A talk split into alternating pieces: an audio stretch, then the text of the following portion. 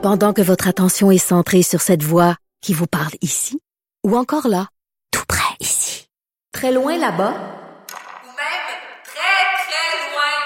celle de Desjardins Entreprises est centrée sur plus de quatre cent mille entreprises partout autour de vous. Depuis plus de cent vingt ans, nos équipes dédiées accompagnent les entrepreneurs d'ici à chaque étape pour qu'ils puissent rester centrés sur ce qui compte, la croissance de leur entreprise.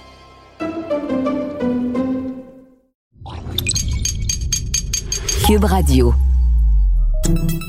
Salut, c'est Charles Tran avec l'équipe Dans cinq minutes. On s'intéresse aux sciences, à l'histoire et à l'actualité. Aujourd'hui, on cherche l'amour. Et ce n'est pas rien. Une relation, ça peut changer une vie, pour le meilleur, mais aussi pour le pire. Si l'industrie des applications de rencontres n'existait pas du tout au début des années deux mille, elle est aujourd'hui responsable d'un impressionnant nombre de matchs. Les apps de rencontres, ça a réellement modifié nos rapports et à des niveaux aussi beaucoup plus subtils qu'on peut le penser. Est-ce que, dans vingt ans, l'amour ne se trouvera que sur Internet? Comment ça marche tout ça? Est-ce que ça marche d'ailleurs? Est-ce qu'on se fait avoir? Et surtout, qui fait de l'argent avec tout ça? Voici Élie Jeté. On le sait, ce qui se passe sur l'Internet, c'est contrôlé. On nous manipule. Les publicités qui nous sont présentées sont ciblées par rapport à nos intérêts. On nous demande sans cesse de fournir des informations personnelles et ce n'est pas différent pour les sites et applications de rencontres. Les algorithmes vous scrutent. La théorie de la formation des couples, c'est quelque chose qui existe depuis longtemps. La plus ancienne théorie, on peut la lire dans Le banquet de Platon du poète grec Aristophane, écrit au cinquième siècle avant Jésus-Christ. Donc, ce qu'il raconte, lui, c'est que supposément qu'à l'origine, les hommes étaient dotés de quatre bras, quatre jambes et deux visages. Ils auraient ensuite été punis pour avoir tenté d'escalader le ciel. Zeus les a séparés en moitié parce qu'il était bien fâché, et depuis, les humains sont condamnés à errer en quête de l'âme sœur pour reconstituer leur tout en trouvant leur deuxième moitié. C'est romantique ou tragique. Personnellement, je trouve ça un peu chien de la part de Zeus. Et si jamais le fait de savoir que ces applications ne sont pas toutes gérées par Google, par Amazon ou par un autre géant du web, ça vous rassure, eh bien, vous avez tort. Interactive Corp et sa filiale Match Group, cotée en bourse, sont à la tête d'une cinquantaine de sites, dont les plus populaires. Tinder, Plenty of Fish, Match point com, OkCupid, Inge, Meetic, et cetera. Ce qui est important de savoir, c'est que, comme beaucoup d'autres géants du web, ces sites-là et ces applications gardent vos données personnelles dans leur banque.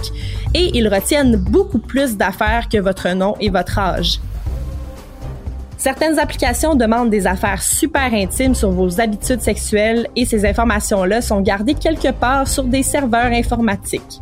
Par exemple, OkCupid, qui compte plus de cinquante millions d'utilisateurs dans cent dix pays, a dû resserrer les mailles de ses filets de sécurité cet été.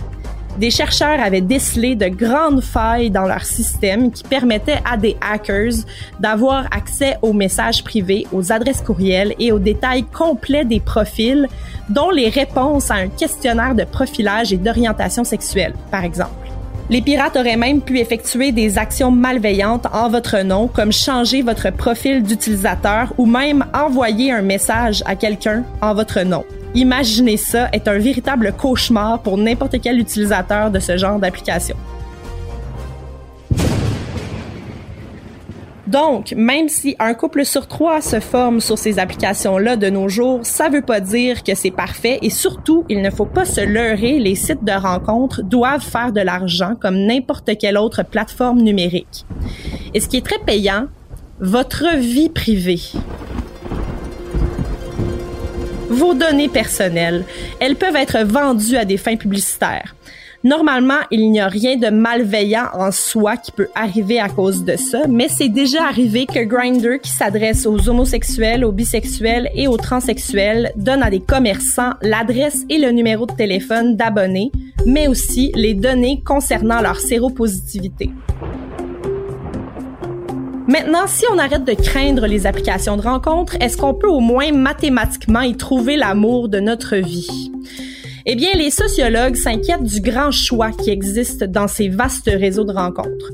Vu qu'on a l'impression d'avoir accès à une banque infinie de personnes plus belles, plus brillantes et plus riches que celui ou celle qui partage déjà notre vie, ça peut vite devenir confus pour l'humain qui est naturellement attiré par une situation qui est mieux que la sienne. Un duo de chercheurs américains, un physicien et une sociologue, ont conçu une échelle de désirabilité selon le nombre de premiers messages reçus en un mois par des personnes hétérosexuelles sur une application de rencontre présente dans plusieurs villes des États-Unis. Le record de messages, c'est une New-Yorkaise de trente ans qui le détient. mille messages en trente jours. Le résultat de leur recherche, c'est qu'en moyenne, les hommes et les femmes recherchent des partenaires qui sont vingt-cinq pour cent plus désirables qu'eux-mêmes. Scientifiquement, ça fait en sorte qu'il y a une large portion des abonnés qui sont souvent déçus, ne reçoivent pas de messages ou presque pas. Mais c'est une bonne affaire de trouver l'amour en ligne. En fait, si on compare avec les formes de rencontres traditionnelles, les relations nées dans le virtuel seraient plus longues et plus heureuses.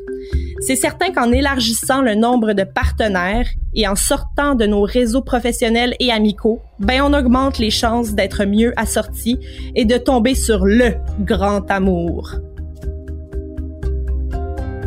Ouais, bon, ben, ça a des avantages au moins. Si je prends mon propre exemple, euh, à moi, j'ai rencontré euh, mon amoureuse sur une application de rencontre il y a près de quatre ans maintenant et effectivement, jusqu'ici, euh, tout va bien. Même si avant de la rencontrer, elle, j'ai aussi avant ça rencontré euh, mon lot de mauvaises expériences et je suis pas le seul, hein, c'est certain. Beaucoup sont prêts à toutes sortes de choses, toutes sortes de sacrifices, y compris laisser des bribes de leur vie privée sur des serveurs quelque part. Pour trouver l'âme sœur, en deux mille treize, des chercheurs de l'Université de Chicago calculaient qu'un tiers des mariages américains célébrés entre deux mille cinq et deux mille douze avaient débuté en ligne. Un tiers entre deux mille cinq et deux mille douze. On est en deux mille vingt. Je serais pas surpris qu'on soit rendu à pas loin de cinquante pour cent. Merci, Élie Jeté. C'était en cinq minutes.